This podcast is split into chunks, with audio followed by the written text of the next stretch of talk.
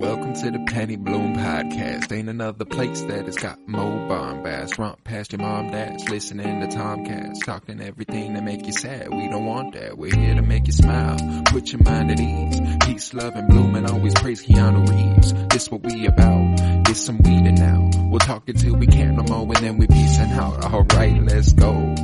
Penny Bloom Podcast. It's the Penny Bloom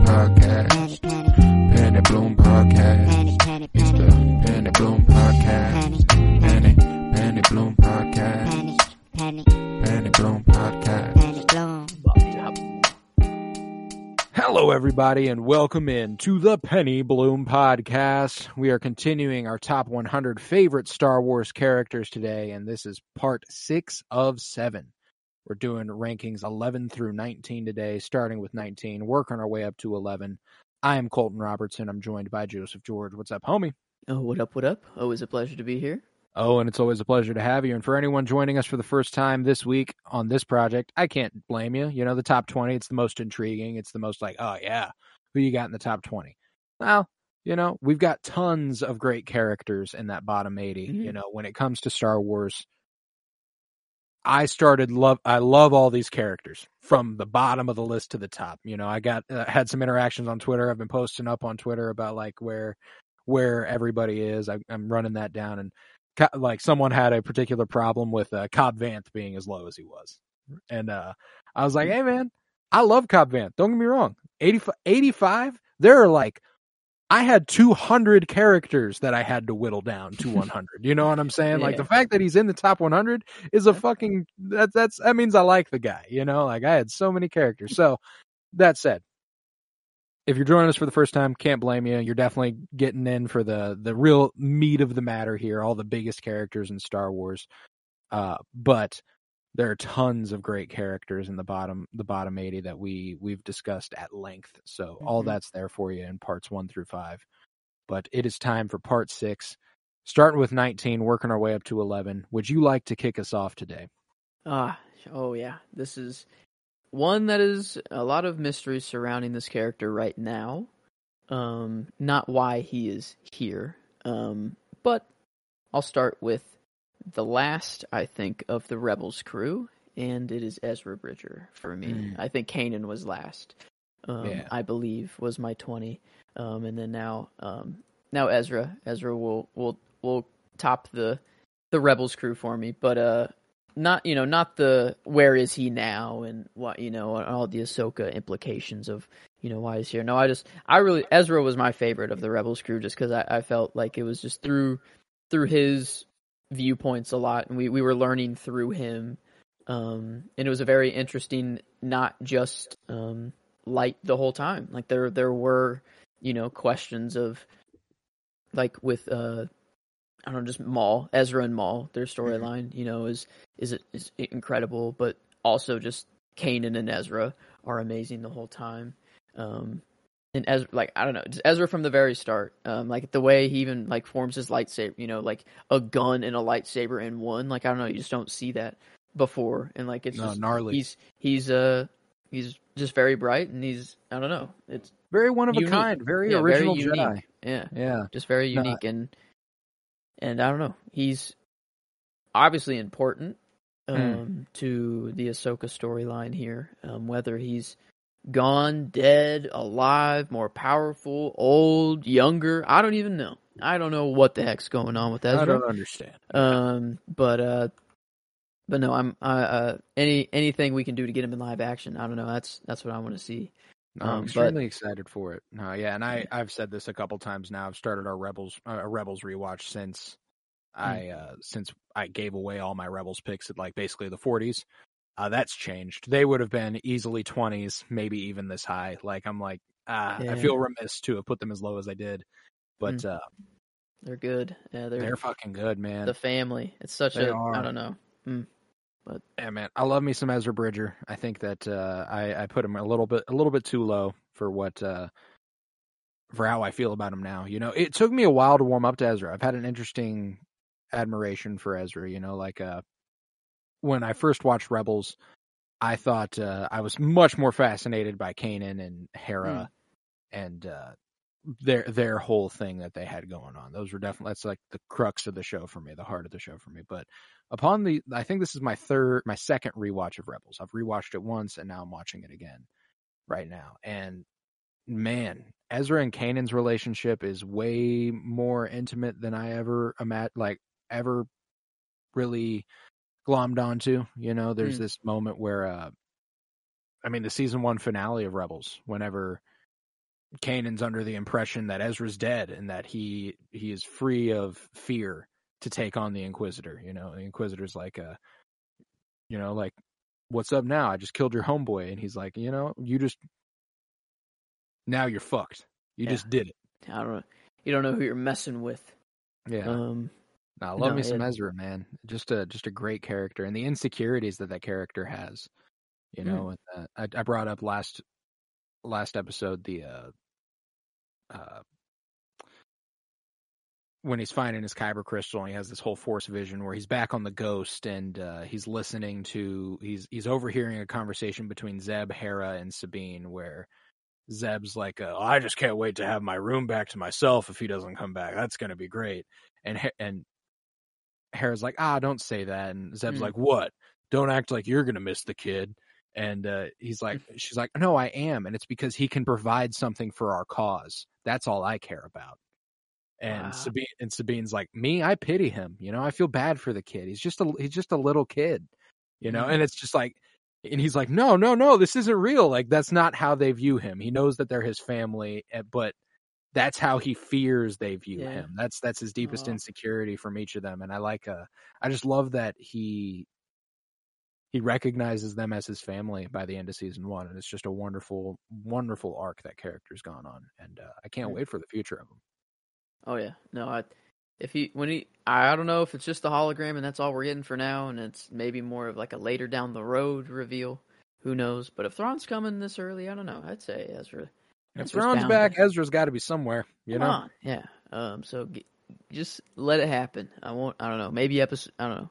I don't. I'm not hoping episode one. Maybe it's a, a big reveal. You know, at Mm-hmm. maybe season one finale. I don't know, or uh, I don't know, but we'll see.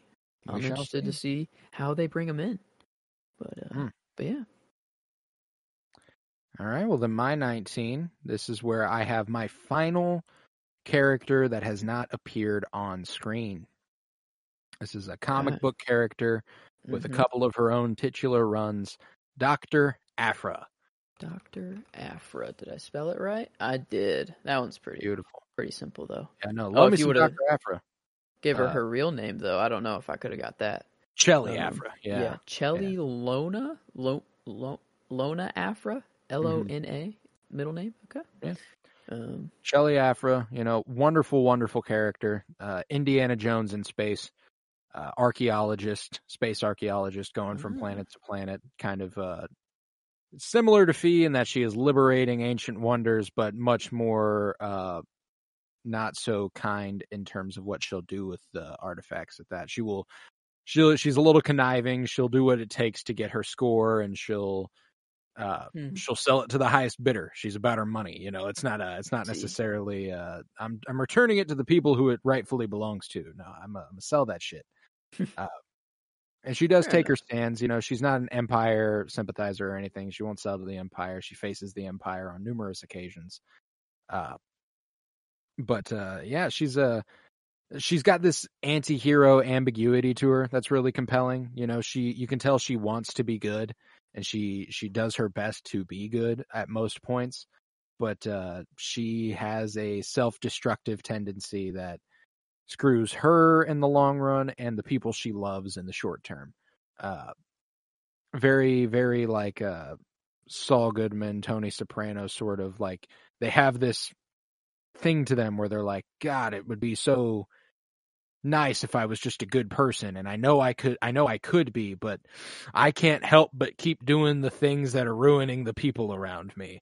And that's kind of that's kind of Dr. Aphra's bag uh and that's what makes her so compelling. Uh she's a self-destructive uh mess and she's but she is caring and she is loving and she shows these flashes of uh brilliance and I just I just really love the character. I think that's going to be. I'm praying one day we can get her folded into on screen, whether it's animation or live sc- or Mhm. or live action. Uh, I just love me some Doctor Aphra. I think the comics have done her wonderful justice. She's one of my most read comic book characters because I've read uh, every issue of Doctor Aphra that exists at this point. Uh, but it's uh, okay. Yeah, Yeah, she's got she's got a bright future in Star Wars. I'm I'm looking forward to whatever she has in store for us. Don't know if you were, I don't know, for trying not to spoil something of her storyline, but I just see it just a very big character that's involved with her.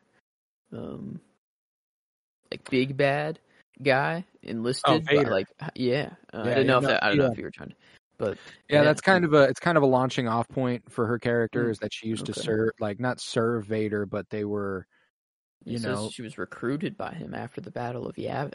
yeah Uh, yeah yeah yeah to kind of you know and she, I said she's not an imperial sympathizer and she doesn't Hmm. believe in the empire, but she'll if it helps her get a buck, she'll go That's ahead and sell information. Yeah, that is a lot of money. Yeah, Um, so Vader, Vader, and that's what's cool about her too is she spends the rest of the series because that's kind of a launching off point Mm. for her character, Okay. Vader being who recruited her. Uh, Yeah. Semi trying to atone for it, mostly running away from her fear of Vader. Mm. Um, a lot of a lot of intersections with massive characters for the comic book original characters. You know, Doctor Aphra's had a lot of run-ins with, you know, the rebellion the rebellion gang like Luke, Leia, and Han. and Oh, all them. They've uh, they've all crossed paths on a few times. Uh, but yeah, love me some Doctor Aphra. Uh, homies with Black Krrsantan. She's got these two droids Oh at the beginning yeah! of her run that are named uh, Triple Zero, and I can't remember the astromech, but they're basically just like dark BT1? C3PO They yeah, BT like B E E T E E in text. Yeah. That's kind of funny. BT, yeah, BT. Uh, oh. They're uh, they are uh, the dark counterparts to C3PO and R2D2. Like they are oh, that'd be sick. absolutely no, they're like evil and they're like killing machines. They're incredible at doing it. Uh, oh, that'd be awesome. and like triple zero is like incredibly menacing. Like it's like, oh, you do not want to fuck with that protocol droid that murders people. Uh, wow, that's that that'd be cool to see. yeah. Yeah. no. But yeah, I love me some Doctor Aphra. She's uh she's had some great uh, relationships with uh, Magna Tolvan and uh, Sana Starros. Really compelling uh representation in Star Wars too. She's super gay.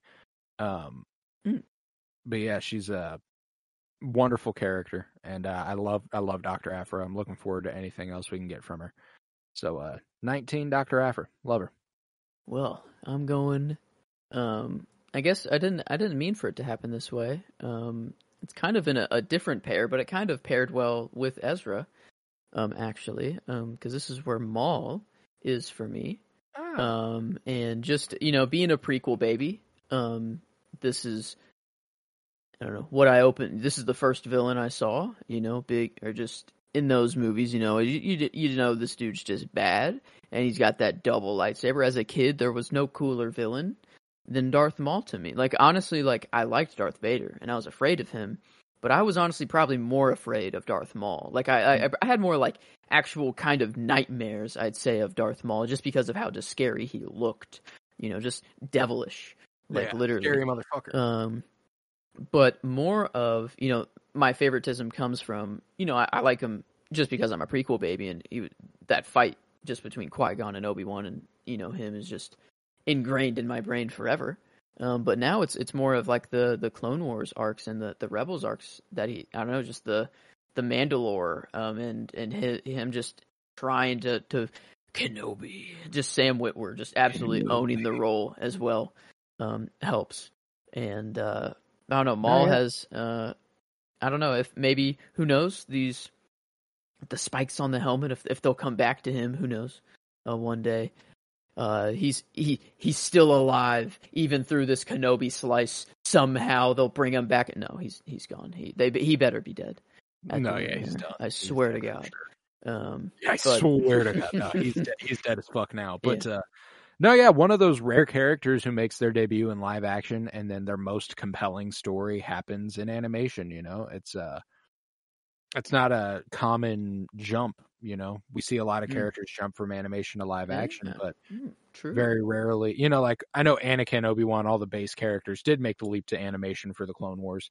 but even then, their the bulk of their story doesn't happen in the Clone Wars. It happens in live action. Hmm. Uh, Maul's the opposite. The bulk of his story, all of his story, you know, like I mean, he hardly has a story in the Phantom Menace. His Yeah, it's just- entire story happens in animation, which is super Yeah. cool.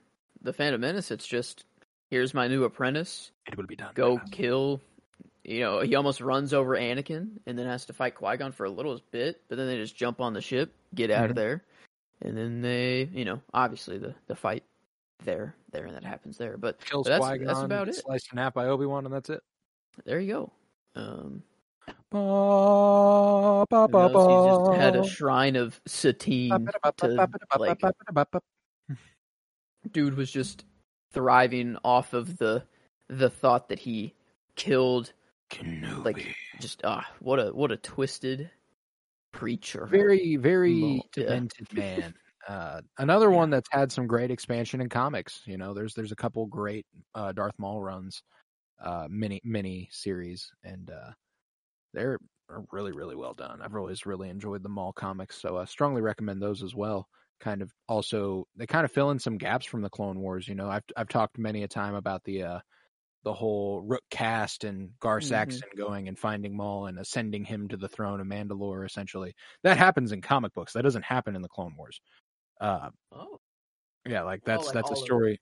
but they're Uh, they're those characters are in They are also yeah, in Clone Wars. just Uh, those events don't happen in those specific events where they go and get Maul and bring him back to Mandalore, that that, that sort of thing, or like recruit him to their cause. That specifically happens in uh, in the Clone Wars. But uh, yeah, man, or not in the Clone Wars, in the comics, it's a, uh, a hell of hell of a story he's got. Uh, very Mhm. long spanning, uh, and I got to imagine that at some point we're spending a lot of time in this post episode three, pre episode four timeline.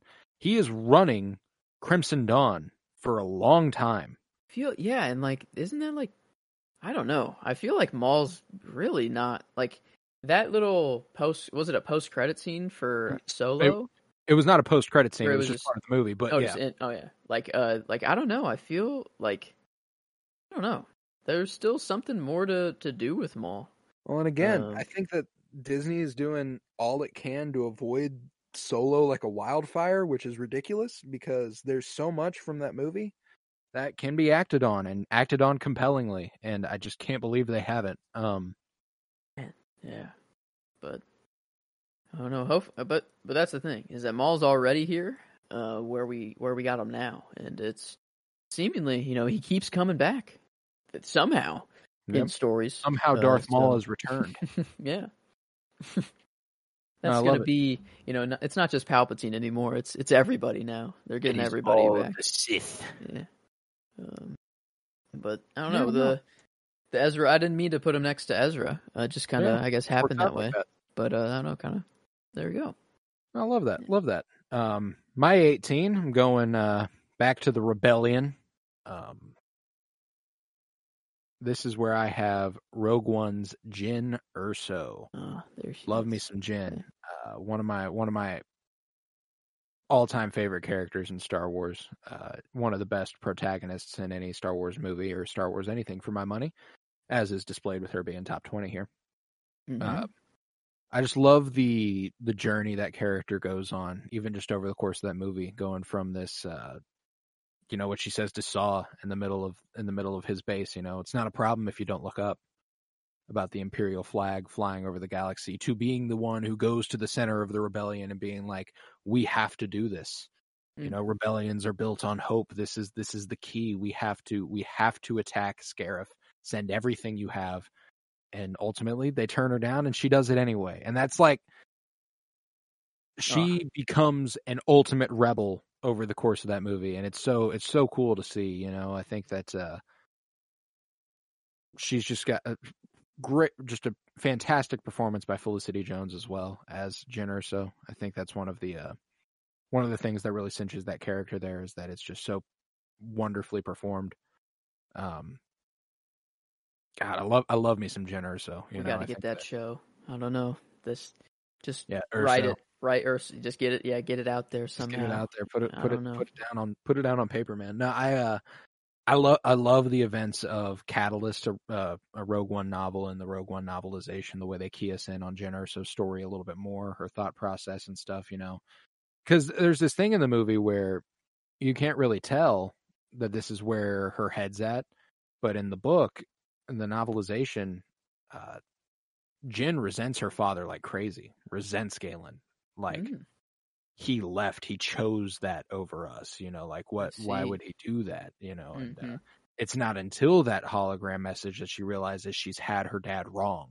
So that's why Oh. she's flooded with emotion and is breaking down crying and stuff. Like it's not just that her she misses her dad and her dad's uh saying oh i never gave up. I i i've been fighting for you. Yeah. everything i do i do for you.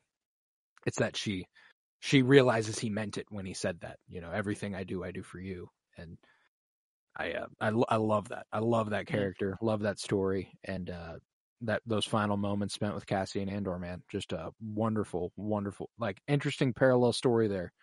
Starting as like the looking out for yourself, don't worry about what Mm, the Empire's got going on, and then ultimately becoming the image of what the rebellion should be. Um. Yeah, Jyn's the shit, man. Love me some Jin. She reignited the passion for the cause that Cassian had, you know. I mean, there's a reason one of the most beautiful Star Wars movies is has her as the main character. Yeah. You know, there's there's there's a the story is beautiful is and that's that's why that movie just I don't know. It, we- we are blessed to have that movie and that I don't know. It that strengthens Star Wars so much. Like Oh, absolutely. like we I don't know the plans that were handed off, you know, and uh, you know I never really thought about what had to go into getting the plans of the Death Star.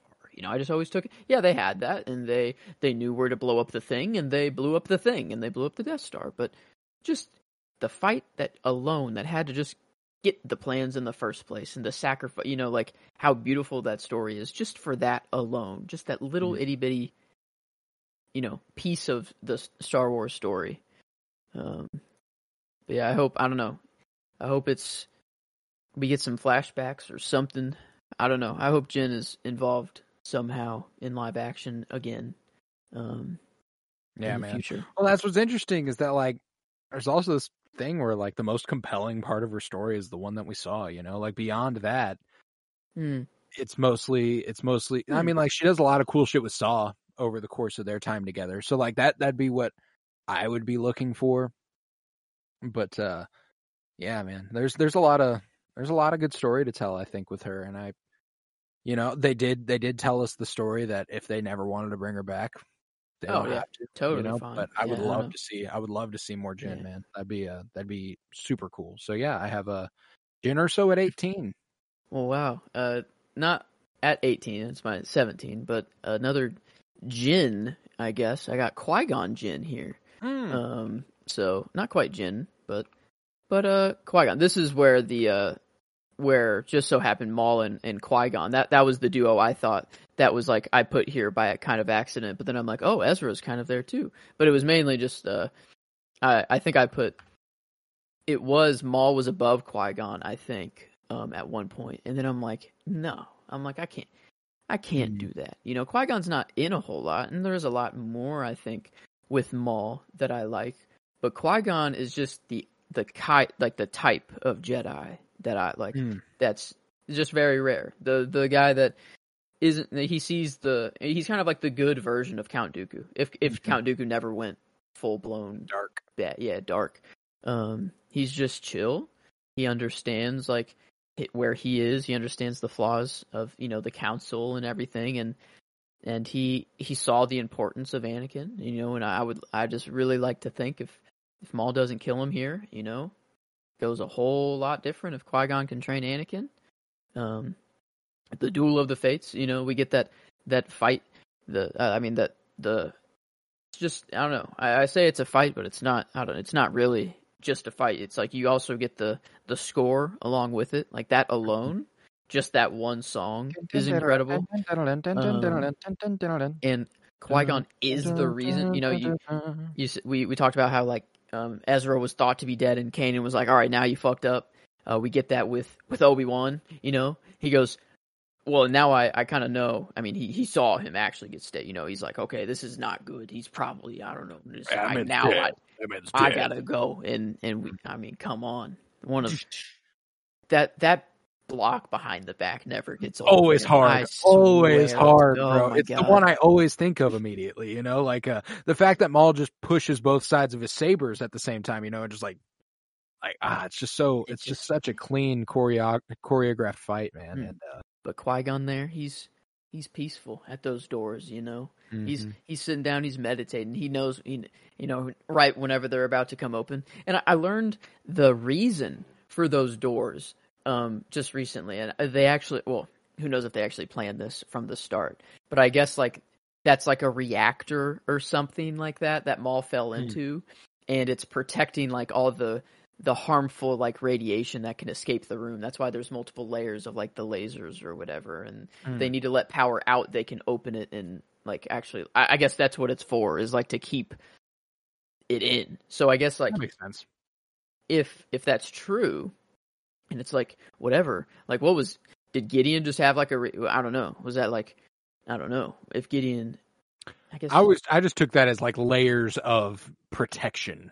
You yeah know, that Gideon. I think that was more of what he did it for was just like yeah we can't I got guards in between each one as well you know sort of thing but I don't Mhm. know I I don't know where I I heard that the power thing but it No, could I just mean, be like, a that makes theory sense. I have no uh, idea Just because, like, it is interesting. Like, why have these doors in this random spot, and why, like, there's got to be like reason. some sort of power like that was like behind the hangar of Mhm. Nab- you know The it's like Naboo. Yeah. so it's like probably just like their power I don't know whatever the fuck their power they, source, how they generate power and then how it looked sick Yeah, um, super cool.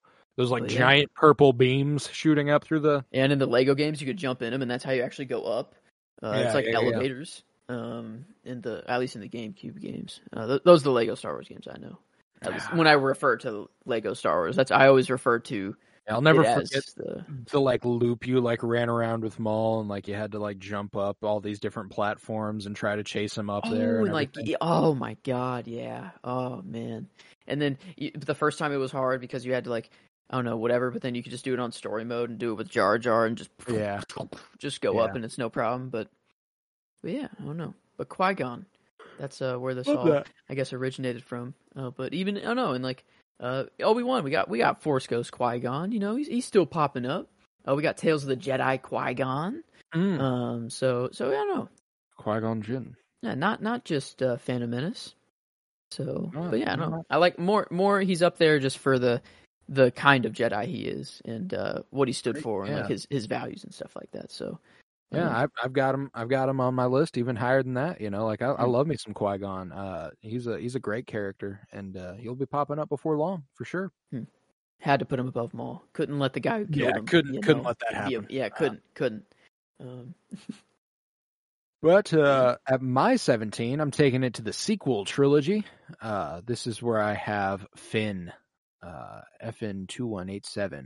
Uh, Hmm. love, love me some Finn. John Boyega did a fantastic job for performing, uh, performing Finn. And, uh, you know, I always talk about it every time Finn comes up because I can't blame anyone for feeling any sort of way about the way his story went. I do think marketing leads us one direction, led John Boyega one direction. I think he absolutely got screwed. But even so, removing yourself from what could have been, I think he still got one of the best arcs in all of Star Wars. Uh, from an a first order stormtrooper taken from his family at a young age, and never never actually giving in to their ways. You know, he was Mhm. trained, he did all this, but then on his first mission, he doesn't do what he's been trained to do his entire like life. that detail, that one detail, that that was his first mission. He was just a Mhm. janitor. You know, the whole Yep. he just cleaned. That he didn't do anything bad at all. And then on his first mission, he couldn't do it. Like that's Yep. such a good detail to like Love it. include in there. I love it, you know, Um, and uh, yeah, I think he, he watches his comrade die and pour, scrape the blood across his face, and he's like, "Yeah, you know what? This ain't for me, dog. I'm a, I'm gonna figure a way out of this shit." Um, yeah. absolutely Uh, love that, you know. And uh, there, there's this there's this arc that I think is really there's this line that's crucially important to his entire story, in the fa- in the Force Awakens when Maz Kanata takes her glasses or her goggles and like turns them Mm. up and her eyes get real Mhm. big and she's he's like what, what what's happening uh, You live long enough, you see you the same see- eyes. yeah. yeah. okay. this is same the these are the eyes of a man who is running yeah. uh, who wants to run and he you know he gives in and he's like fuck yeah i want to run have you seen the first order there's no way we stand a chance against them Rey's like yo dude what the fuck and he's like i mean it Run, come with me run away everything will be fine and even in the last jedi that continues he's ready to run but he's ready to run to save Rey which is he's got a purpose at that point to save Rey but then it comes back around through rose tico making him realize what is important Mm. him going, okay, I need to save the resistance. That is what I need to come back and I need to help them figure this out. And uh, I just absolutely adore that. You know, I think that he he makes a choice. He decides he's done running. He becomes a resistance fighter officially in the Last Jedi.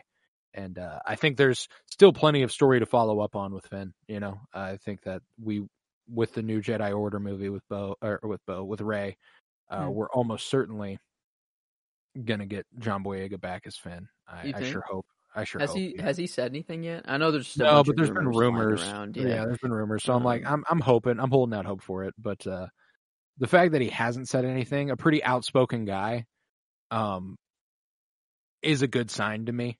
Um, maybe it's kind of like a Han Solo, you know, like sort of thing where like Harrison Ford hate like he know yeah, he's just he doesn't really care that much, but he did it, you know. And I Hmm. think I don't think it's like that with John Boy. I, I think like he'll come back if he will come back, he'll come back like for Daisy Ridley yeah, and like for like for just to get everyone back, you know. And like if um I don't know, I just I want to see just Rey, Poe, Finn, uh BB-8, we'll see the um, whole group back together, man. yeah, Chewie, uh Yeah, Chewie. who else is up in uh, there? Lando, Lando, yeah, Jannah. Lando. Yeah, Um, all those, yeah, all those characters man. popped up. Yeah, there's there's a lot of potential, man. There's a lot of potential and a lot of potential of Finn's story. But even so, Mhm. that that arc from Stormtrooper to Oh. Resistance General, uh, Mhm. I lo- there's this there's this part in the Rise of Skywalker where where Poe and Finn like Poe elevates Finn. He's like, I can't do this without you. You're gonna be a general, and he's like, cool. And then they're like, you know, those like memes where wherever like the d- jokes were like, doctor, doctor, doctor, and they're all like Mhm. shaking hands. They like do it, but like general, they're like general, general. Mhm. It's just like it's just cute as hell, you know. I uh I love Finn. I love Poe. I love their relationship. I love Finn and Rey. You know, I love that. Th- there's that moment at the end of the Last Jedi whenever uh, Rey does lift the rocks, um, as she joked was all the Force was earlier in the movie. Um, when she pushes them to the side, her and Finn just wrap each other up in like this giant hug. I just adore it, and uh, yeah, I love me some Finn. So I have him here at 17. Oh yeah. Okay. Well, moving on. Uh, this is, I guess, uh, I guess I don't know. Maybe I'm just I'm really on to spoiling the people uh, that I, I don't know, just talking about him before the pick. But this is where I have Han Solo, um, and quite Man. the drop from last time. I think last year I might have had him at like seven. I think is where I had him, um, and now he's sixteen. Uh, so I don't know. It's it's, and I love, and then that's the thing. I we just got done talking about like, man, Disney's trying to avoid Solo all they can, uh, and why? It's such a great movie, and I agree. I lo- like I love that movie, and like I don't care that it's a different actor whatsoever. That's not like, and just the story that was told was great, and I never for once didn't think that that was Han Solo on screen. So I have Yeah, no beef with that did a fantastic and- job there. there's no reason like no hatred towards Han that caused him to drop. It is solely the love for other characters that has That's just grown strong, yeah. stronger. So like yeah, I mean he's still in the top 20. He's above Qui-Gon Jinn, Maul, like Ezra, above the whole Rebels crew. Yeah, I love Han Solo. He's part he's part of the core group, you know. Like these uh, it's a character who we started out with who you know the the you know, the hero who didn't want to be a hero and never wants to, you know, he that just hates shot was one in a million, kid. and I mean, hey, the, in the sequels too, you know that that no look shot there. Um, Yeah. I don't know. There's maybe he's just been in the game that long. You know, he's just, Just like he's that. like that. But I don't know. Maybe or head headcanon if you if you just have sex with a Jedi, you know, it Leia. You know, I don't know. Maybe it just Maybe it just rubs off on you a little bit. literally, yeah. You Yeah, know, literally, literally get, Um, getting force. I don't know. I don't know. Um, but or, or it's just I don't know. I, I don't want to think about it that way. Um, but no, Han uh, is just it's it was just this was the one that I was just so sad to see like fall this low. But then every character above, I'm just like, man, I really like the stories that they're telling right now, and like just the way I'm feeling for these characters right now is just a little stronger, uh, Yeah, which is insane. Um, I can't blame you. I can't blame you. You know, I uh Han did see a little bit of a drop for me as well. He was at two last year, and uh, I don't have him top two anymore. I don't even have him top five, but he will not be in this episode. I still, I still have him Hmm. top ten. that's good. Uh, but he did, he did drop about the same amount as he did for you. You know, like it's not, uh, Mhm. it's not that it's anything Han did particularly. It's just that the love I've gained for a few other characters, just grown yeah. exponentially. You know, I mean, It's- I've I've 3D printed two of his guns. yeah, um, I've right. I've uh, the Falcon. I've I've I printed that. I have like I don't know. So like I'm. Uh, it's Well, not that I. there's This, uh, there's this loyalty I ha- I have to Han Solo because when I was little, that was my guy. You know, when I was a young kid, fucking loved Han Solo. Cool. You know, I mean, he's the cool. He's, he's the cool, guy. Yeah. He was the cool guy, Mhm. and uh, I wanted to be Han Solo. So like, uh, I'll forever hold Han Solo in a really high regard. And uh, Mm. what's interesting too is that like, uh, you know what? I'll save my Han Solo stuff for whenever I get to him. But Mm. yeah, I, I love me some Han. So that's I, I like him there, and he actually works really well with my 16. Uh, because this is where I have Ben Solo, uh, Kylo Ren. Wow. Uh, okay. This is where I have his son.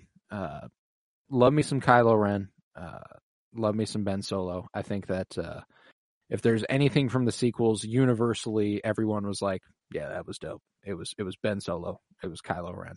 Mm. Uh, his journey back to the light, the the conflict that character faced. Uh, just a really really well performed character by Adam Driver as well. Um, I know what I have to do, but I don't know if this. I know what I have to do, but I don't know if I have the strength to do it. And I don't know that that Rise of Skywalker, I, that ending, man. Like I, after after rewatching the sequels again, just re like how grand that ending was. Like dude, man, I love the like, end of the. I love. oh, I love the man. sequels, man. yeah. I shamelessly, unabashedly adore those movies, and I think that you know, I, I he used to be my. I, I never regarded him as my favorite. I, did after the Rise of Skywalker. I was fairly certain Kylo Ren was like a top five favorite character of mine in Star Wars, and uh like fresh off of that movie because. I mean that scene between him and Han in the Rise of Skywalker. That's one of that's one of my favorites. Uh period. That uh Mhm.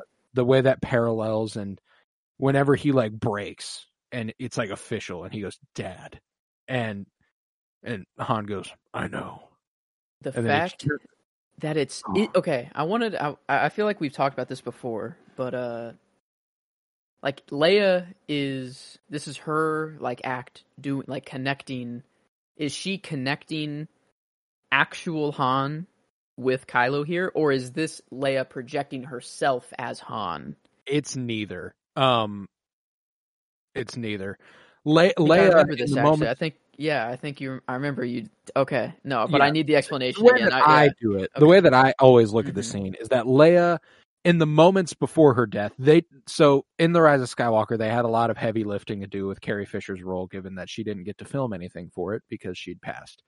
Um, they'd only used footage previously shot from The Force Awakens or The Last Jedi, mostly The Force Awakens, and plugged it into the Rise of Skywalker line she'd already read and everything, which is why some of the dialogue at the beginning feels a little slanted. Uh, but they do a pretty good job at it anyway. But uh, regardless, I don't think they had a shot of Leia that would have been good enough to be convincing. There's this moment Ah. whenever uh, Leia projects herself and she goes, Ben.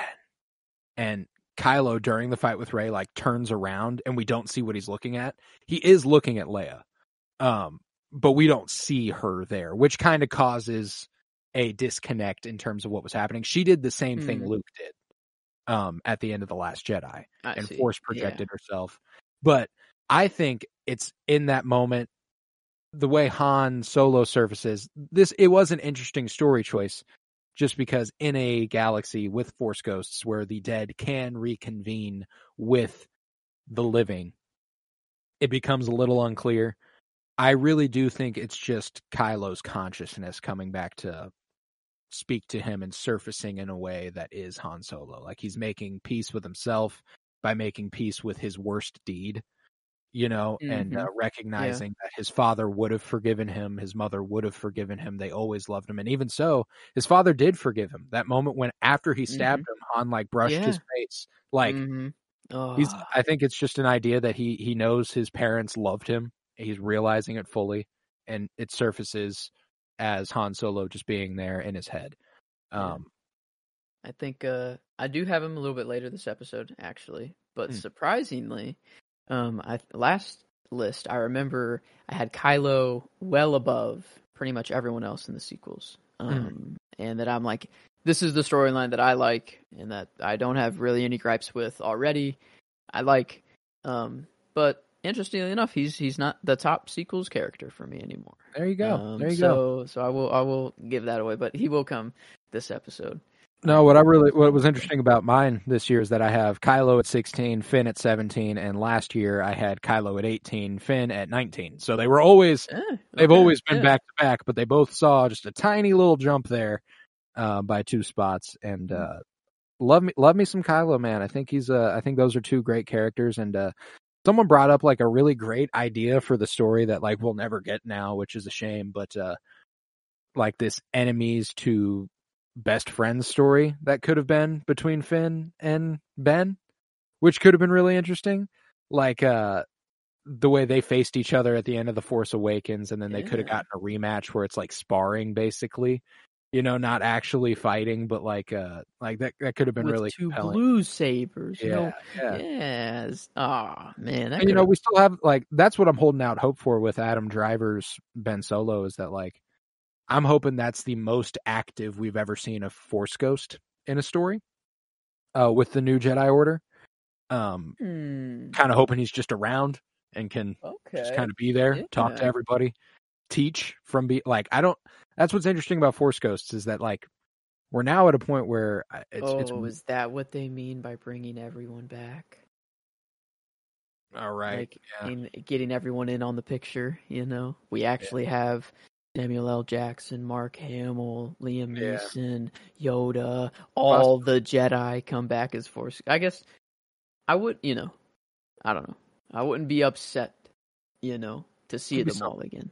Could be But uh, I don't know that maybe yeah maybe just Force Ghosts are a little more active, you know, and and the more connected you are with the living person, the easier it is for you to you know show up. So maybe that's why Kylo can't show up so easily because he's a dyad to Rey, and maybe that doesn't stop just because Kylo is oh yeah. dead. no you one's know, ever so, really gone, you um, know. yeah. So the- I know. I think Yeah, there's no, a lot think, more uh, to the I think it'd be a good way to bring. Adam Driver back. I think it'd be a good way to give Ben Mm. Solo redemption beyond the grave, is to kind Yeah. of help teach the next generation, um, have Ooh. conversations with other Jedi beyond Rey, like having a conversation with Finn in the new Jedi Order. I think that could be a really cool, compelling idea. Both of them having been in the First Order, one of them obviously having done terrible, heinous things compared to the other, compared to the other, but uh, regardless, both having come from the First Order, now seeing the not now seeing the light, but they're both on the good side now. Like it's a, Mm. it's an interesting idea. So uh, Right. yeah, Ben Solo here at 16. Love the kid. All right. Well, at 15, uh, this is she climbed a whole lot. I think I don't. I don't even know where I had her last. Let's see. I'm actually interested. Um, but this is where I have Bo-Katan at 15. Uh, and the la- this season of Mando definitely helped that. Um, Yeah. for sure. Uh, Bo-Katan, and I think um maybe I just didn't really pay attention to her story when I was watching Clone Wars and stuff before. Like, uh, she's just a, a massive character. Like when it comes to Mandalore, and and it's this season has helped me realize that. Like whenever I'm going back and watching some of these arcs, I've had just you know I've let I've let the Clone Wars just run a little bit. Sometimes when I'm watching these Ahsoka arcs, and I just Hmm. like to watch a little bit of Clone Wars, and I'm like, man, I kind of forgot how just how cool Bo-Katan was. Like and just how many different like groups and just di- different storylines that she's had. Yeah, she's she's had so many different storylines, and I think my favorite is just I like seeing her, you know, as live action. It's it's still Katie Sack, you know. It's I don't know. It's I love this this way that they can bring animation um, characters into live action and keep it as you know the just yeah, whoever voiced them, just bring them in um, because they they have the acting experience too. It's they casted them probably knowing that you know? I don't know just like in, s- in some we want experienced actors um, and it probably just helps I don't know just to have just both voice acting and real acting experience and they they just so happen to have a lot of really good voice actors and for the Bad Batch like um who, William or young William I forget his his real name Oh, Jimmy Simpson. um, but like it, I don't know, it makes me like and and Wanda Sykes and stuff like that. Like I like I don't know, like just casting these people. Is it for you know like maybe one day they have Right, like it's it's priming them, you know, like getting them into the Star Wars universe, like getting them used to their character a little bit to get the voice down, and then they come in and bam, you know, you see them in live action, whatever. But um, but no, Bo-Katan, uh, man, I she she could have climbed higher, but it's just it's it's really hard to put her above some of these people right now. Like I think she has definitely the potential um to go there and the story that she got in I think you're right in saying that like we don't need any more. Um that what she did it, it feels complete and that we don't it was a, a very happy ending.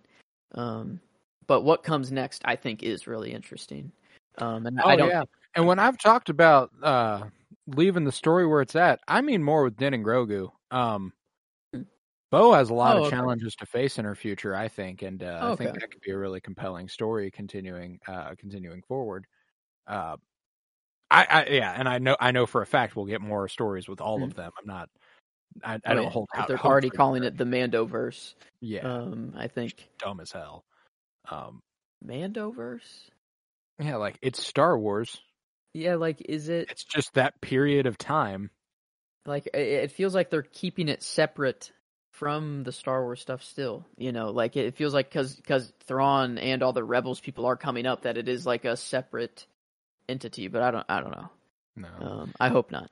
Yeah, I don't think I, I think they're just it's just a popular name. I Yeah, don't think it works. I guess it, it it rolls off the tongue well, I yeah, guess. it work like I, I get what they mean. It just uh, drives it drives home this sort of divide, and I don't like it. I, I don't like the divide there. I think it's just just Hmm. Star Wars. That's it's the Star Wars universe. Actually, it's the the Mando Yeah, timeline. Not know? even we're just in a galaxy as well, actually. It's just one Yeah. galaxy.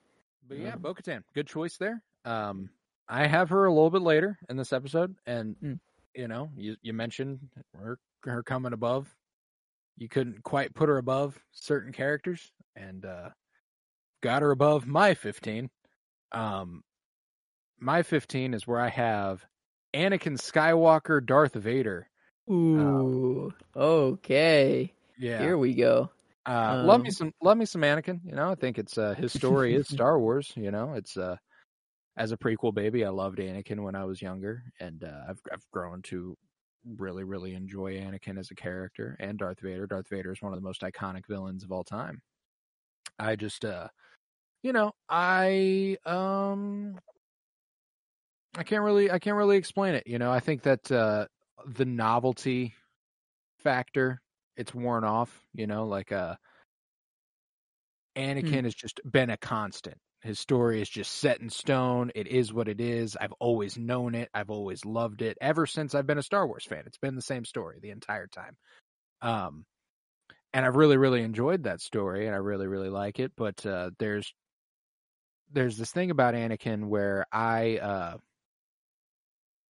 I love him in moments, and there are a lot more moments where I'm like, God, I just just not just not not fucking with this dude. And I know it's because he's manipulated and he's uh he's Mm. being he's being fucked over and all this stuff. He's being used like a pawn. Uh, to an extent, there's certain there's certain actions he takes that are his choice.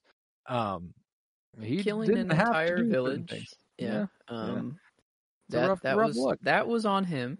That's that's on him. That's on him. Uh, and I guess, you know, I, if you remove Palpatine, is he a different person? Yes. oh yeah, completely. absolutely. Um, absolutely. But he he's still definitely got conflict in him, like Mhm. without a doubt. And uh, I mean, I got him a little higher up. That's for sure. Won't come this yeah. episode.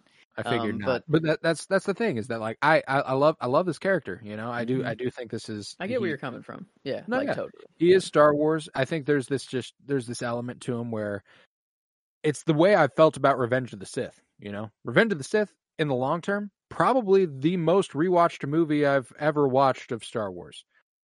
I haven't watched Revenge of the Sith nearly as much as I have other Star Wars movies in the last couple years. So like there's just this element to it where mm-hmm. like it's not like I've gotten tired of it. It's just that I've finally gotten to a point where I appreciate everything else so much more.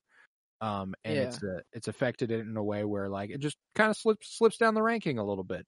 And it's not uh, it's not an indictment of the character of the movie. It's just a reflection of the evolution of the way I felt about Star Wars. And because at a point, Anakin, shit, when I was younger, yeah, I'd have been hard pressed to tell you Anakin wasn't top two with Han Solo. You know what I'm saying? Like that was uh Yeah, I mean, hey, me and my brother, we always fought. I was Obi Wan, he was Anakin, but deep down, I'm like, if I could look like anyone, if. I could look like Anakin, I'd look like Anakin. God damn, I'm let me look like- as yeah. So I Uh, mean, yeah, I, I liked Obi. I was more of the the the goody goody, I guess, Mhm. like Obi Wan. That's where I you know Yeah. sided. But like, nah, Anakin, he was he was the cool. He was the Han Solo for me. He was like, if I just I just didn't want the anger issues. You know, I'm Mhm. like, man, I, I could just if I could have Anakin's power, like his ability. Yeah, you know. and you know my my like uh my perspective on just like uh the characters I love and the stories I enjoy has just evolved a lot. When I was younger, I loved villains. Like I was like Mm.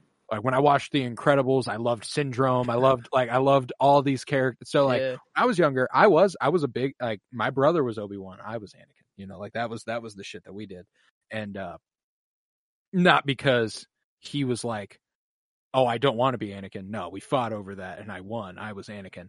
Uh, That's what the fights were. Yeah, Yeah, yeah, it was the fight- the whoever fight was won the fight kept Anakin. Anakin. Yeah. uh, It we, we had the pre-fight fight, you know. Uh, but uh, yeah, no. I loved uh, I I I loved that character when I was younger. I always thought he was just the coolest uh, the coolest character. I thought the uh, I thought just the way that character evolved and the way my perspective has evolved over time has led me to a point where I'm like, you know what, Huh. I uh. I, I'm all right. I'm all right sliding him down the list a bit. I do think that he's. Mhm. Uh, I do think he's a great character. Of course, one of the best stories, period, in modern mythology, is Anakin Sky. The tragedy of Anakin Skywalker. Um, but yeah, just uh, there are a lot of characters who, on a personal note, I enjoy the characteristics of a bit more. From here on in, I don't have a single person who you could go, oh, they have dark side tendencies. My my top Really? fourteen are all all good guys. There's no Wow. there's okay, let's see. no- I got one, two, three, four. Um, Yeah. I got four. Well, left, that's- that's just where my preferences lie. You know, like so, like this is the highest Mhm. villain ish Okay, yeah. character I have. Okay. Um, which makes sense. The most humanish and Yeah, yeah. manipulated and not yeah, top really his top two fault, villains, but, yeah. Kylo Ren, Darth Vader. You know, Yeah. like they they're they're one after the other. I love sick, those yeah. characters. Um, and uh, I like that. There's something so interesting about the contrast between those stories, where Anakin, you get like a much more lifelong, intimate look at, or a, a lifelong look at just his entire journey and his Mm. entire uh devolution. Uh, Kylo's is much more succinct.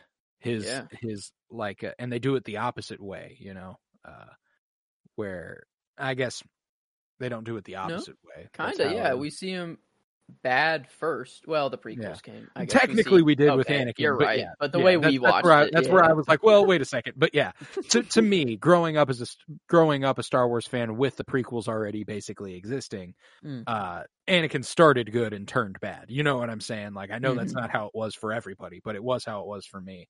Um, started good and became Darth Vader. Um, what's up? thought of the possibility of prequels for the sequels. Do they go that crazy? You know, is that or maybe not? I- maybe not a trilogy, but like maybe like there we're like we're jumping what twenty or how many years in the future? 27 years after Yeah, Return of the Jedi. Maybe that movie, and then it's it's ended. Oh, know, maybe after like- the Rise of Skywalker. Yeah, like we get like this next movie that's coming out. the Rise of Skywalker. yeah, so it's like 15 years, and maybe like we get that story and whatever it happens to be. and then maybe like the next movie that they go is actually going back Mm. like before, and I don't know, maybe showing uh Kylo and and Luke training. I don't know. I mean, I, I, no, I think there's a lot of potentiality Mhm. there for a story there. I think that an animate, I think a animated story about that's these core characters- animation. This, yeah, dude, yeah, because I don't like know why I- I need it to be a movie. Yeah, just No, yeah, like, and even Mm. so, like, shit, animated movies, I would never mind. But uh, even so, they wouldn't do that. Animated shows, though, you know, I think that there's a lot of moving parts. Leia's uh, spot within the Galactic Senate, uh, her recognizing Mm. the rise of the First Order and forming the Resistance could be told. Could be told. Luke training Kylo and his his devolution in the dark side. Snoke lurking in the background, Yeah. speaking to Kylo in his mind. Uh, Rey's Rey's relationship with Dathan and Miramir, her parents, and how they're on the run from Ochi of Bestoon and stuff. Lando's daughter was kidnapped by the First Order, and he didn't know who she was kidnapped by at a very young age. So, like, th- like all the characters in the sequels have very compelling stories between the original trilogy and the sequels. So, like, I I think it would just be a missed opportunity to not do something like that, and uh, even in an anthology format, you know, I'd I'd prefer a a narratively linear story, but hmm an anthology That format, you would too- never, yeah. yeah, Oh, I'd no, never I- get mad about it. But uh, I Yeah. saw a tweet that was like, um, someone was griping like, I need more of these characters in live action. Like, I just need it, need it. And it's like, oh, if only there was a way to easily incorporate many, many characters and like storylines and have it, you know. I'm just like I, not I, I think deep fake technology and all that is really fascinating. It's really interesting, but just don't just stop it. That's Either what it was. recast- Yeah, that's what it Yeah. was. It's like Yeah. I can't wait for deepfake technology to get so good so they can bring Luke Skywalker and Carrie Fisher and all these people back. And it's like, I don't know. That's- like, no, I don't want mean- that. Just get you have Mark Hamill, who still has a voice, can still speak and voice acts all the time. Uh, They had could someone there that looked Skywalker. exactly like Mark Hamill did 30 years ago. Like I Yeah. s th- there was another tweet I saw. I was like, they got an actor that looked exactly like Mark Hamill did during that time that could play young Luke Skywalker for a long time. He Mhm. is young right now in real life. Well, that's He was thing. right If they're so Like- if they're so concerned about the reception of recasts, the, the Mhm. like for some reason their idea in Disney's head is that Alden Ehrenreich was a failure, which is not true. Um, if that's the problem they have, then stop telling stories with those characters in live action. You have so much time to cover That's with fair. other characters. You know, Yeah. like you don't need to tell those stories then. I know they sell, but guess what? If you Mm. made an animated series about those characters, it'd get fucking watched. I'll tell you that. Yeah, Like, man, wow. yeah, man, I don't know, but uh, it, I think that post Return of the Jedi, pre uh, pre the sequels, would just be a great opportunity. You know, I was talking about how Ben could come back and talk to Rey as a Force Ghost. There's got to be stories where Anakin came back and talked to Luke. You know, Oh, we've never oh, seen yeah, that. For sure. Like you know, it's got hundred to be a percent. thing. Um, Yeah, would he talk to? Okay, wow. Can't recommend the novel Shadow of the Sith enough. Strongly Hmm. recommend that. It's a little little tidbit there. Anakin and Luke actually have an interaction, which is very cool. Well, you have Invader here and, and Anakin. It just so happens uh, that my next person is Padme. So I Hmm. mean, it, not not lining up, you know, on the same level exactly, but but uh, Right the there. order just worked out pretty well um, here. And uh, another character that is crucial, crucially underutilized, I'd say, um, for for who she is. Um, and like I don't know, she's kind of like the Leia before Leia was a thing because know, she's yeah, Leia's mom, within within the timeline, yes. yeah, like and like just a pure badass every single time. Like you see, like she is doing so much around the galaxy. Like the one that's actually putting in the work. Like Mhm. everyone else that's in the Senate is just cashing their check Cogs and going to the meeting. Yeah, just doing their thing. But Padme's the one that's actually going out there, seeing what's wrong, get I don't know, and and helping. Um, and I don't know. I I think like Clone Wars, def uh, it might just be the best. Sadly, like the best Padme, um, because because you actually just get to see her do that stuff a lot. Um, but I mean Natalie Portman in in the prequels. I mean just the whole um bait and switch of you know protecting or like um I don't know the queen and and Padme and, and Mm. the whole I don't know that that like just and the love like the whole love story from just seeing like Anakin walking in like oh are you an angel and they're just they're automatically you know a, a thing just from just for like from sight and um them rolling around in the flower fields like their their wedding you know uh, or them I don't know guess secret wedding and all Yeah. um, I don't know. I just Padme is uh she was my childhood crush uh, Mm. for quite a long time. I'd say there's there's not not anyone that that got above Padme. Um, Yeah, no, same man. And- Padme and- was uh, always, always uh, a lovely, lovely lady, a wonderful character, and uh, yeah, I've got I've got her a little bit in here in a little bit before the end of this episode. So uh, I will also be talking Padme before long. Wow. But yeah, that's the that's the Queen of Naboo. You know, that's a Mhm. it's a wonderful, wonderful character. Um, but yeah, fourteen. I'm gonna stick with you in the Phantom Menace realm, and I'm gonna go Qui Gon Jinn. Got him Okay, above Anakin go. and Kylo and all that. Uh, so uh, love me some Qui Gon. You know, I think that he's one of the all the reasons you said. He's just he's the ideal Jedi. You know, like Mm. he's he's just questioning of the Order enough to be free thinking, but not so questioning of the Order that he ever thinks, man, I need to do the opposite of that. Mm. Um, Is it Stellan Gios? Is that the super chill? Is that is that the what I'm thinking of, or am I mixing up? I think you're thinking of Orla Jareni, like the Way Seeker. No, no, the the the guy who's asexual. Um, oh, that's Leox Gyasi. There it is. Okay, yeah, that that's like the closest comparison to Qui Gon Yeah, I can make. yeah. That's like he's not quite there to to Leox's level. You know, Leox is the most chill, the most chill you could possibly. I be. think. Uh, yeah, in the Star Wars universe. Um, but Qui Gon, he's he's like the closest uh, to that that the Jedi Order seems to have. Yeah, Um, there's actually a Dooku's apprentice before Qui Gon, Rael Averross, who uh, Qui Gon has a few interactions with in the book Master and Apprentice, which is kind of my Hmm. premier Qui Gon content outside of the Phantom Menace.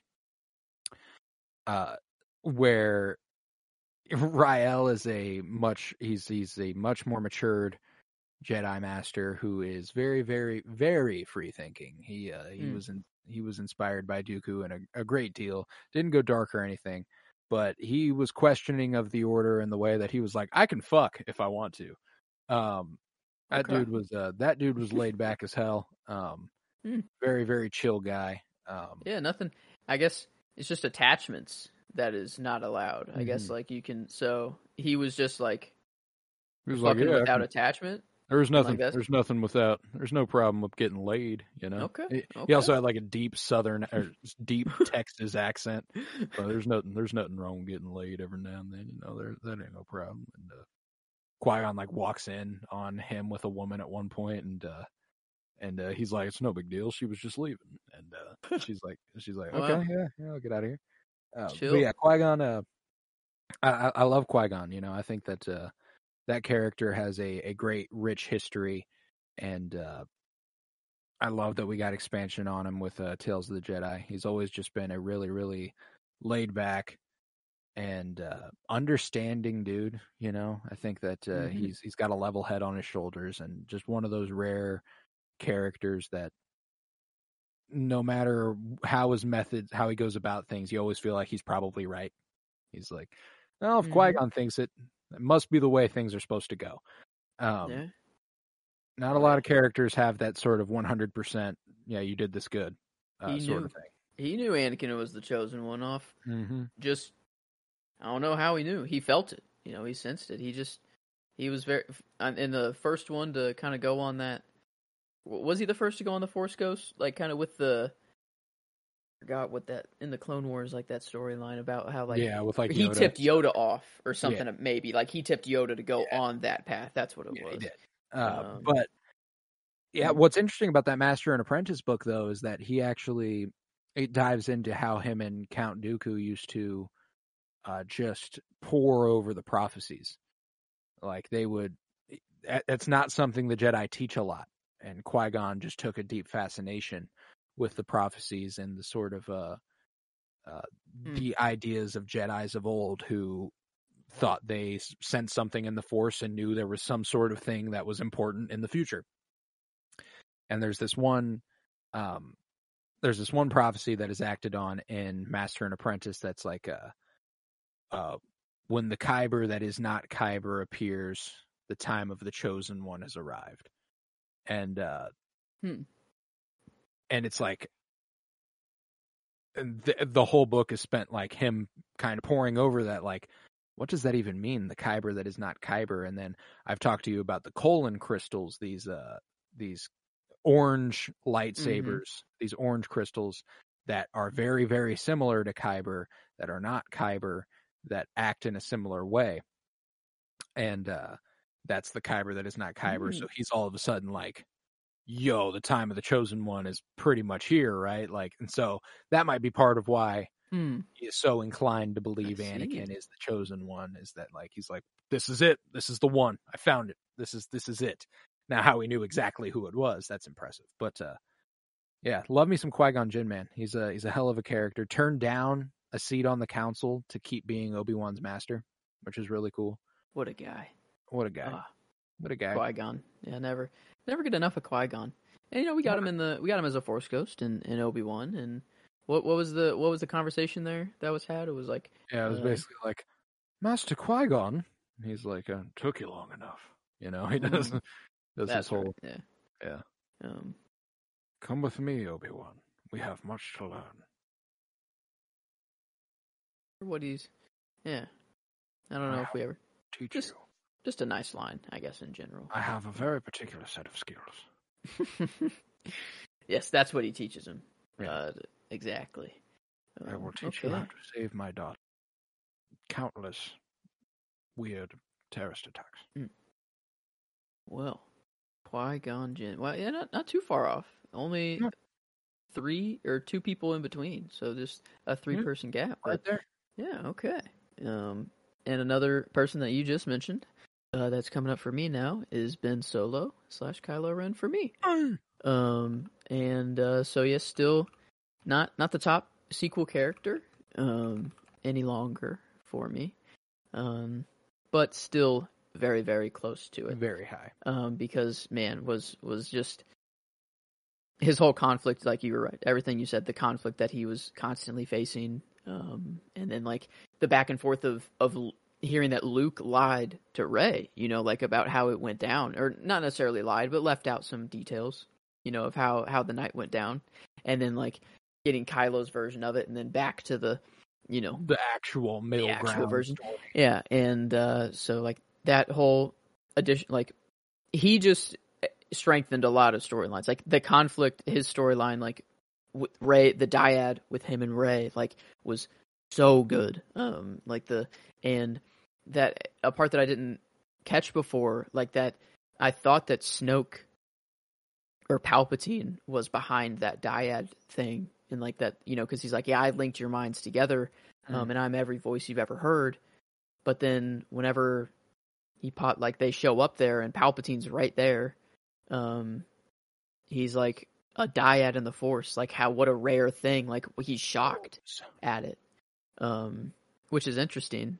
Um, and I don't know if that's maybe just to I show that that Palpatine or that Snoke isn't just a pure puppet. You know that he does act on his own and has his own will and everything, uh, which is really interesting. If so, if not, like I don't know. I don't know what that means. If like if Palpatine linked their minds, and that's maybe what like started this pro. I don't know. Like he didn't realize that they were a full dyad, but he linked like linking their minds is something different than a dyad. You know, like he linked their minds and so that they could talk and everything, but like the fact that they can actually pass things along I is think what it, she- I think like- it kind of unlocked something. Like it was kind of like a they didn't know Oh. how to do it. Then Snoke did it, and then they were like, "Oh shit!" Like I'd be willing to bet he only linked their minds the first time they linked, and then they just knew how to Oh. do it from then on. Although in the Last Jedi, they do seem kind of surprised every time it happens, except for the time that she goes after Luke told him the story. she actually goes and reaches out to him. I'd be willing to bet that's when the oh, dyad was Oh, like that's- unlocked. That's you know? interesting. Yeah, I wonder if we'll if they get into that. Like, I guess she's gonna be training a lot more in the Force, and like in hopefully if Kylo's there, and I don't know, a Force Ghost, we get. I don't know. I, I that would be really cool to dive into, but yeah, that's I don't know part of the sequels that that I was never, um, you know, that I never disliked at all. But now rewatching it, it's only gotten even better. Mm. Um, Kylo and and and Ben, I like. I don't know, just Ben Solo. I feel like is just And it, it's even that detail is enhanced by the show Obi Wan Kenobi, like why Leia would be willing to name her son after Ben Kenobi. You know, like that's a that's a pretty cool little detail. You know, like that she is willing to name her son Ben, and not just her son, but Han's son. You know, like there's the events Yeah. of A New Hope where Ben sacrifices himself to let them get away and stuff like hmm Oh yeah. Ben's a huge part of their life, and I, I love that detail that they're they named their son Ben Solo has always been so cool to me. I've always loved that. Um, but yeah, I love me I love me some Kylo and Ben. So you're definitely not going to hear a peep out of me for him being at 13 there. That's a Mhm. great choice, great choice. Um, but I'm actually heading back to the OT, heading back to the original trilogy, and uh, his deal just keeps getting worse all the time. This is where I have Lando Calrissian. Uh, love me some Lando. This is one of those dudes who, this is one of those characters where it's just a, a pure preference on my part. Uh, there's not Mhm. been a lot in the story that has made me gone, Lando, what a fucking guy. I love him. I've just always loved him. You know, I've ever since I watched Empire Strikes Back and then Return of the Jedi more particularly is where I start to really love Lando. Um, they must have heard about my maneuvers at the Battle of Tanab. Mm. just a just a hell of a guy, man. I love me some Lando Calrissian. Uh, You know how you Yeah. said that like in Mando, Greef Karga was kind of imitating like the acting back then in like the original trilogy Star Wars. Like Lando's like a perfect example of like a voice like that. You know, kind Oh, of like a just the grandio. You know, I mean, he's he's got you know his whole city. He's leading that whole. He's got to be. He's like basic. I don't know the magistrate kind. of I don't know. He's kind of yeah. administrator. Um, and I don't know. It's just his voice is so good. Like just the way he talks and everything. Um, yeah, no, no, he's just a cool dude. Like talk, we're talking about cool dudes. This That's it. This the smoothest motherfucker Yeah, in the he's galaxy. smooth. That's a good. That's a good word. He's smooth. Yeah, that Um, man's got the suave. mhm. That dude's nice with it. I love me some Lando. He's got the he's got the best sense of style in the galaxy besides Padme Amidala. Um, Fair. yeah, th- those are top two though. They've got they they they know how to dress, Okay. brother. Yeah. Uh, Lando love. Lando. Love Billy Yeah. D. Love Donald Glover. Just both wonderful examples of a great a great performance of a character that translates really well in terms of the recasting and stuff. Um, I've just Yeah. I've just always loved me some Lando and uh, Another again, character that I- I was Oh, never like, oh, that's not Lando. Like when I was Yeah, watching right. that, like that, that that's just I don't know. Like it's Donald Glover, and I like I I don't know. Maybe that was the only thing that was taking me out of it. Actually, was like I just I I'm just a recognize bigger fan of Donald Glover, Glover, yeah. but like it's just like that's he's playing the character of Lando. You know, Yeah, like right. like so like that's. I really hope that they're not up on that. Like, just they think Solo's a failure because of that. Like, Well, you know they they announced that Lando series a couple years uh, last year at some point, and I'm hoping that they've never said that that's not in development. They're just like they're waiting for Donald Glover to go ahead and free up. He's been a very busy man. Um, yeah, yeah, he is. Yeah, that's So there's there's only a matter of time, I think, before we finally continue some Lando stories. I would really enjoy that. But uh, yeah, love me some Lando Calrissian. And I was speaking to that book, Shadows of the Sith. Hmm. Incredible story that Lando has in that book. That's where we learn that his daughter was kidnapped, and uh, that's why it's e- all the more reason I think Jannah from the Rise of Skywalker is his daughter. Um, Jannah. She's the she's the chick they meet on the uh, on Oh. Endor, who he goes like, "Who's your family?" And she's like, "I don't know." And he's like, well, "Let's find out." you know, like yeah. that's I, I think that's his Oh. daughter, um, because the First Yeah, Order that- why have that line there? Yeah, that is an interesting like thing to include there. it's either there set it's, it's setting up a spin-off series or it's just alluding to the fact that that is Lando's daughter. Um, yeah. Yeah, Lando's daughter was kidnapped um, by the First Order, and he spends years and years and years trying to find her, and he doesn't know that she was taken by the First Order. He just knows that she was kidnapped at a very young age. Dude, that that works out so well. Oh yeah, That Oh, just yeah. works out too well. And that's what the First Um, Order did. They they kidnapped yeah. children and raised them within their ranks to be soldiers. That's what happened to Finn. That's what happened to Jannah. I'm assuming that's what happened to Lando's daughter. And uh, and uh, so yeah, he spends years trying to Hmm. find her, and then he gets on the trail of uh, a guy named Ochi of Bestoon, who's got this uh, who's got this kidnapping plot going right now, and he knows that if he can help this family, these two parents and their daughter, that maybe it can lead him to his daughter. And those parents and their daughter is Miramir and Dathan. The daughter's Rey, and he's like. So that's what Hmm. leads to the events of the Rise of Skywalker, Wow. where he's like, uh, "Me and Luke actually looked for Exegol for a bit, and uh, we never found it. You know, the trail went cold on Ochi of Bestoon around here on Pasaana. You know, like so.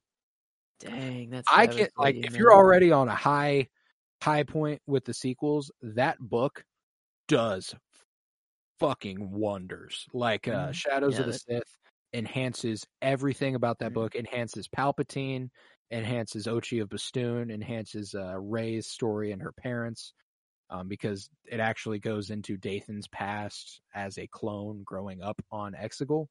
Um, Mm. like it's like it's a, Man, it's a okay. wonderful book. Well, goddamn. Well, I mean, uh, we can continue to talk, I guess, because I got. I mean, Ben. I mean, I guess I'm. I put a lot of people together, I guess. Mm. Um, but this Rey and Ben Solo, I just kind of felt right. I feel about the same about both of Mm. them. It's not that like I said that Ben uh isn't the top sequel character anymore, but really like Rey is only above him because like she was just good the whole time. You Yeah, know, right. like I don't know. She had she had the thoughts, but she kept she kept you know kept I don't know. She always kept on the light um and and just the innocence of her at the beginning as well like just completely unknowing of anything um and like the i was like the scene um with her and Maz of of her like actually being like you know the truth you know like you know what happened like that The they're belonging like- you seek is not behind like you. and i don't know like the whole the, just in it like the innocence of her yeah that's where i was going the the i didn't know there was this much green in the whole galaxy like even that like the innocence of of that alone like she was just on jeddah just a scrapper like just trying to get by like getting food or portions quarter portion you know for for all that scrap like all that work she had to do and it's just a little water bread like i kind of look good like little water bread muffin i don't know i kind of kind of want to try I that want to try that shit. It looks I- yummy. yeah, like I feel like they can make that technology a thing eventually. I don't know. Um, but I don't know. Rey is she? There's a reason she's the main character of Hmm. sequels, and I've uh, like, um, I was just blinded by you know the the sequel hate and everything, and Palpatine, all that It's hard stuff. when you hear so many things from people you think you should trust. You know, and and I saw a a tweet that was like, "How could Rey fly so well? Where did she learn to fly?" And Where did I her? and I was like, "Okay, Where did Hera? Where did Poe? um, let's let's look at everyone's prime boy, Anakin Skywalker. That dude did nothing but pod raced, and then he hopped in a Naboo starfighter and blew up the fucking Trade Federation's blockade by himself. He went in there and blew that shit up. yep. That's a kid. Um, and I, yeah, so um, and Rey, even in the movie, she like grazes against mountains and shit. Like she's making mistakes. Like it's not like she's flying perfectly. It's not like she's flying like Poe and doing all that shit. You know, like you see Poe, an experience, you know, flyer, do that shit, and you're like, okay, that's a fly. You know, that's a pilot.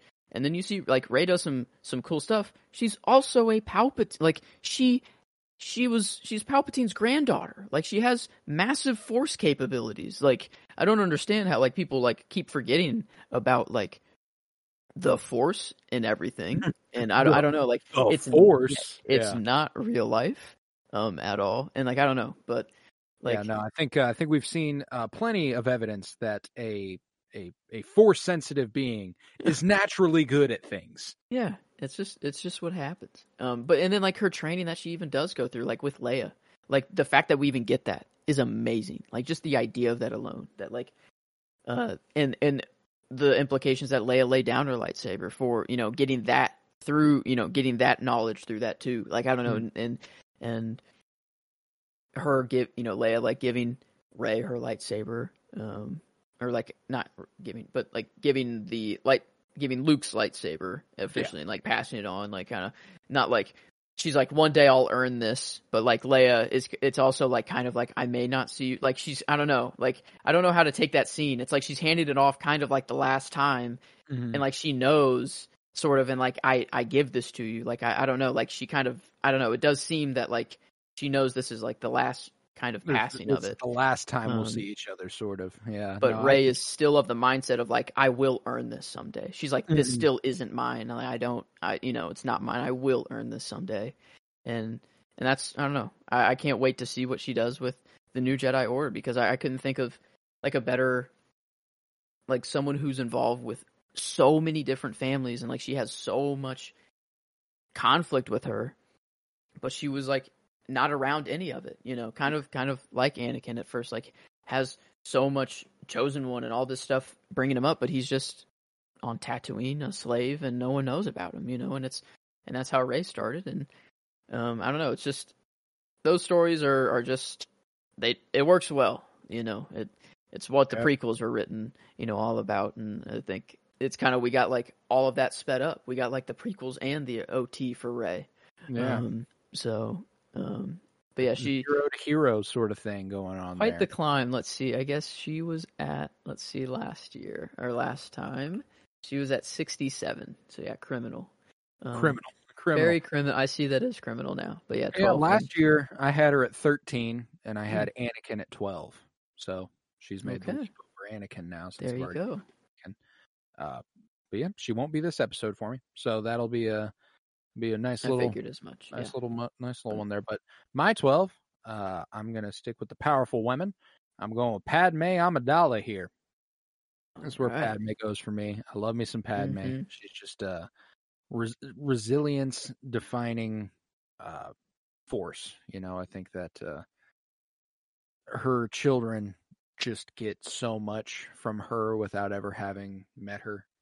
You Mhm. know, I think that uh, Leia inherits her, uh, you know, her her kindness and her uh, disposition to uh, diplomacy and all this stuff from from her mother, and I think Luke gets the same. You know, her his Mhm. kindness and his well being. Like they get they get so much from their mom, and I think that uh, Padme doesn't get enough credit for that sort of thing. You know, it's why I love uh, it's why I love some of the books. You know, it's why I love uh, the Mhm. book Bloodline.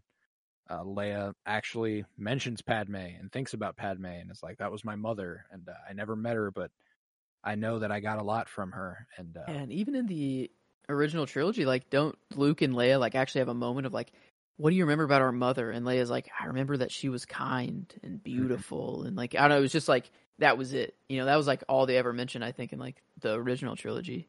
Yeah. Um, but no, it's definitely like they definitely got a lot passed down from her, and it's just such a like. I mean, obviously you look at Darth Vader. Like, obviously they didn't get you know the Darth Vader tendencies, but but of the Anakin, you know, before Oh, he yeah, was Darth Vader yeah, and stuff. Like, Anakin. but definitely the the the more empathetic parts come from Padme. That's that's Yeah. for sure, um, without a doubt. Well, that's Um, that's what's interesting about Leia is that uh, she gets a lot from Padme, but she gets she gets a lot from Anakin too. Like the headstrong, Mm. go running into battle, guns ablazing, ready to do what needs to be done. I know that Padme was like that too, but Anakin fought in wars and stuff. He had a lot more examples of that being the case. Uh, but yeah, man, I, I I love me some Padme Amidala. I think that uh, Padme Amidala Naberrie Naberrie is her actual last name. Whoa. Amidala was her picked last name for when she became queen because it's like a uh, it's like an anonymous thing. Nobody knew that they were electing Padme Naberrie as their queen. They knew they were electing Queen Amidala. Um, Huh? yeah, How do what is? So it's like a they're electing someone they don't even know. they or- they they enter the they enter a race under the name they are Oh. going to use as their queen name. They're Like. Padme was Okay. uh, supposed to be off Oh. planet. Padme Naberrie was off planet doing other things while Queen Amidala was reigning, I so that her family couldn't be harmed, so that things don't happen to the people she loves. It's a, Ah, it's an incredibly objective way to hold elections. Wow. Okay. Nobody That's knows that she's cool. Pad- Padme Naberrie. They know she is Queen Amidala. That's um, which is why it also works that she can have handmaidens who can step in for her because yeah. it's just Queen Amidala. It's not uh, it's not Padme. It's that it's kind of all it's kind of Huh. all of them, and it's a cool little system they got working there. But yeah, Padme Naberrie became Padme Amidala Naberrie, and uh, yeah, wouldn't have that name unless she became queen. Well, I did not know that before today at all. You Mhm. learn s- e- e- Learn every time. new. Every time. But okay, we're at the tippy top of this tier, I guess, this episode. And right? Yeah, this will be the this will be the last one for the episode. I just wanted to make sure. Uh, because I, I'm building him up because he deserves it. And this is a this is quite the big character. Um I, I had him in the top ten at first, and then I, I kinda I don't know. But he he's close to getting there, and maybe next season he will. But this is where I have Cassian, um, Andor for me. Um, and I was really debating, like going hard the top ten here, because this is he's one out from the top ten, Mm. and I was debating on how much like time that I spent with a character matters versus how much I just like fuck with the character arc of someone, you know. Right. And and Cassian has just I mean that's what the first season of Andor is. It's his character arc. And it's beautiful. It's a masterpiece. It is masterfully written. It is amazing. Um and also in Rogue One, you know, like as is I don't know, he does very good there. I mean, I, I like him way more for Andor, and that's where my love for him has grown the most. Right. Um, and I don't know. I, I did have him quite high up at first, and then I think, I think he has. That, that's the thing. He's eleven now, Right. um, and the only people who who are above him that are sort of newer, um, is really just Mando, like the new Mando people, and like that's it. But everyone else is established, long legacy characters, pretty Yeah, much for right. me. And if if he's already here now at eleven, I mean, I, I'm I'm without a doubt that he could become like one of my favorite, like top yeah, like top five. sort Yeah. of shit. like uh, so I, I I see him only going up from here. Um Mm. and and I I just it it feels wrong to not have him in the top 10 and I'm going to say some names um that will probably piss some people off my top 10, but it's my top 10. Um, Yeah, it's your how I top feel 10, about man. these characters and I, it's just more for No, it's, This it's is- preference. yeah. Mm-hmm. You know, we're not talking about who the best characters in in the world are. You know, it's just, critically uh, yeah he's like one like critically you know like if you actually want to get like a character arc like i don't know like maybe he actually could be one critically um it could be up there for sure. But uh, i guess that, yeah, that could I don't. that, I don't blame you be one a- for your a- preference. I don't know. That could be a, a big take there. One critically of all of Star Wars. I don't. I've never Yeah. really thought of that. Um, yeah, I mean, if we're if we're appealing to a certain, uh, if we're talking about a certain sect of the fandom, I have a feeling I have five people in my top ten who, uh, a lot of people would go, eh, Hmm. Mary Sue, eh. Uh, I see. Yeah. yeah. you know like it's just Mm. fuck them you know like it's it's Mhm. all about what you what you want you know and i think that uh whatever you prefer is what you prefer and uh having cassian outside your top 10 hey man i ain't gonna knock you i do have him in my top 10 though i'll have him next week Mm. uh, or That's on good, though. may the 4th um hmm That's good. but though. yeah to top off the episode officially i'm gonna repeat one that you said earlier this is where I have Bo Katan Kryze. I got her climbing quite high after Hmm. season three of The Mandalorian. An excellent character, per- performed just wonderfully by Katee Sackhoff, and uh, I loved the arc she went on in Mandalorian season three. That uh, the feeling down on herself, like she's she's not going to accomplish anything she's ever set out to do. Uh, she's given up hope and then it's reignited and she retakes Mandalore with the help of her people. Just an awesome, awesome character, and uh, I love her. I love her, man. And uh, don't Mhm. have don't have a ton to say about her. Like you said, she's been she's been all over the Clone Wars, been all over Rebels. She's been everywhere, man. She's a big character throughout the history of Mandalore. And uh, I just, I just, I'll always like that character. I'll never Mm. forget that uh, after Satine died, whenever Obi Wan like says goodbye to her and is like, "She was your sister, wasn't she?" And she just kind of like sits there, and he goes, "I'm so sorry," and then like just like, dude. And like you could tell that's like a big turning point for Bo Katan. That's sort of like Mm. the death of her sister. You know, she was a Death Watch Mandalorian. She was fighting against what her sister had established for the rule of Mandalore. And uh it changed changed her perspective, it changed the way that she thought. Um and now she's become the ruler that I think her sister would proud to see her be, you know. And I think that's really important. Wish the show would have keyed in on it a little bit more, but that's okay. Um A thing I think I was a little. Uh, I want to kind of.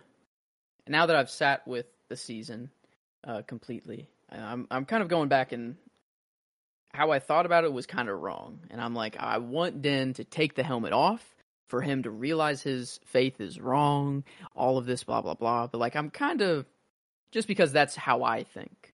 You Mhm. know, like I am not religious really myself, Yeah. so I'm wanting Din to go more that route.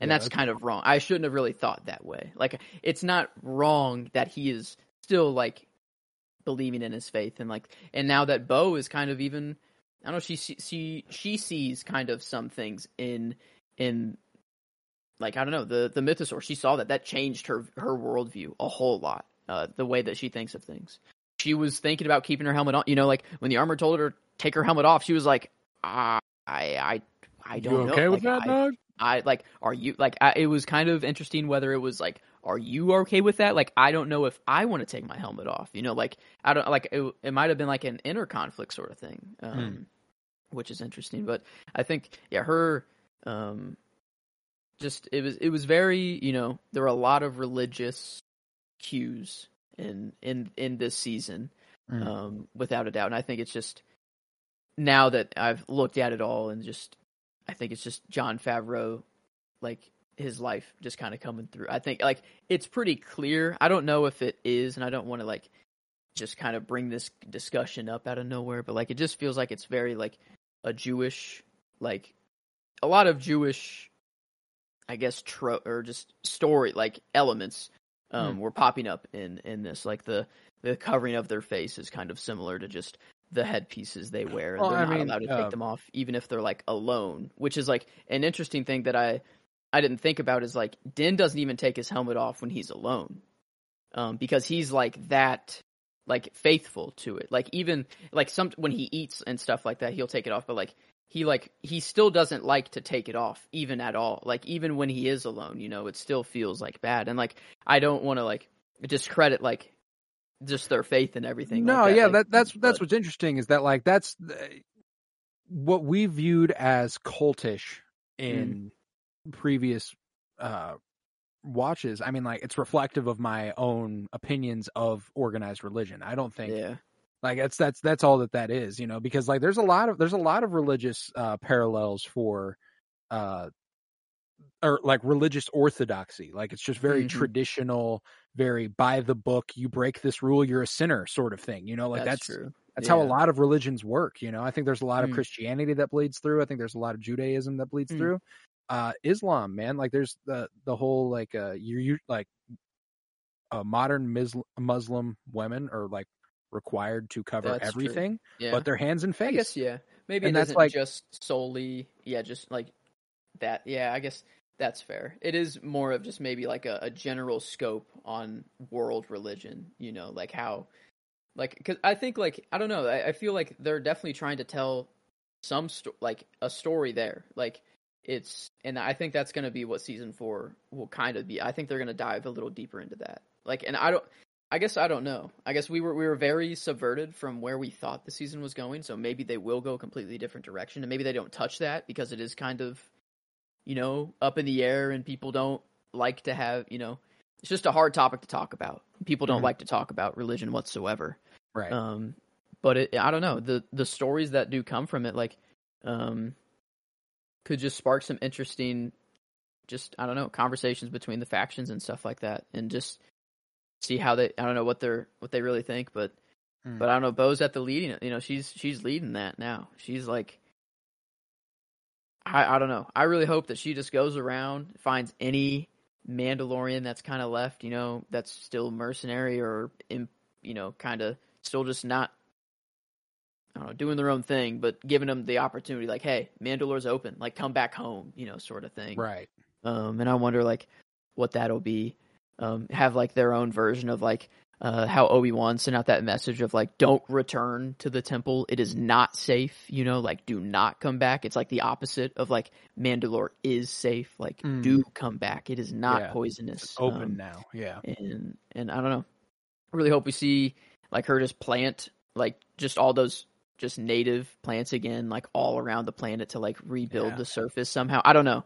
Could be really cool. Like we could see some like terraform, like Star Wars, like just what we would want to do as a species. You know, like what if we could go to Mars and just bring all the plants back and stuff like that. Like we could actually just see Bo do that on Mandalore. You know, Right. like straight up, uh, which is which is kind of what sci-fi is like. All of it's to to give people like inspiration and and stuff is like we we we could get to this maybe one day. It does seem sci-fi now, but like I don't know. It's not that out there and and it's we don't need to do these things on the grand scale that they're doing them.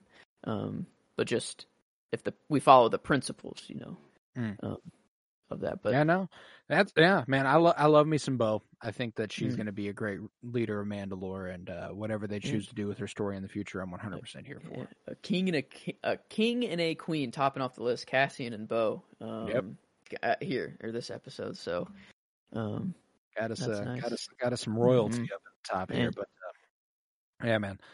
That uh, that'll conclude this this part, part six of the uh, of the top 100, leaving us only with our top 10. Uh, if you wanna, let's run it down real quick. I'll go first. At 11, I had Bo-Katan Kryze. 12, Padme Amidala. 13, Lando Calrissian. 14, Qui-Gon Jinn. 15, Anakin Skywalker slash Darth Vader. 16, Ben Solo slash Kylo Ren. 17, Finn. 18, Jyn Erso. 19, Dr. Aphra. Eleven, I had Cassian Andor. Twelve, I had Rey Skywalker. Come at me, fuck you if you're mad about that. Thirteen, I have Ben Solo slash Kylo Ren. Fourteen, Padme Amidala Naberrie. Naberrie. I gotta remember that. That's that's really cool. Uh, Fifteen, Bo-Katan Kryze. Sixteen, Han Solo. Seventeen, Qui Gon Jinn. Eighteen, Maul. And nineteen, Ezra Bridger. Hell of an episode there, man. I Mm. loved a, like every character named. Love all of them. Those are all Mm. fantastic, and it leaves us with nothing but the top ten. And I cannot wait for May the fourth, where we will be giving that top ten to you all.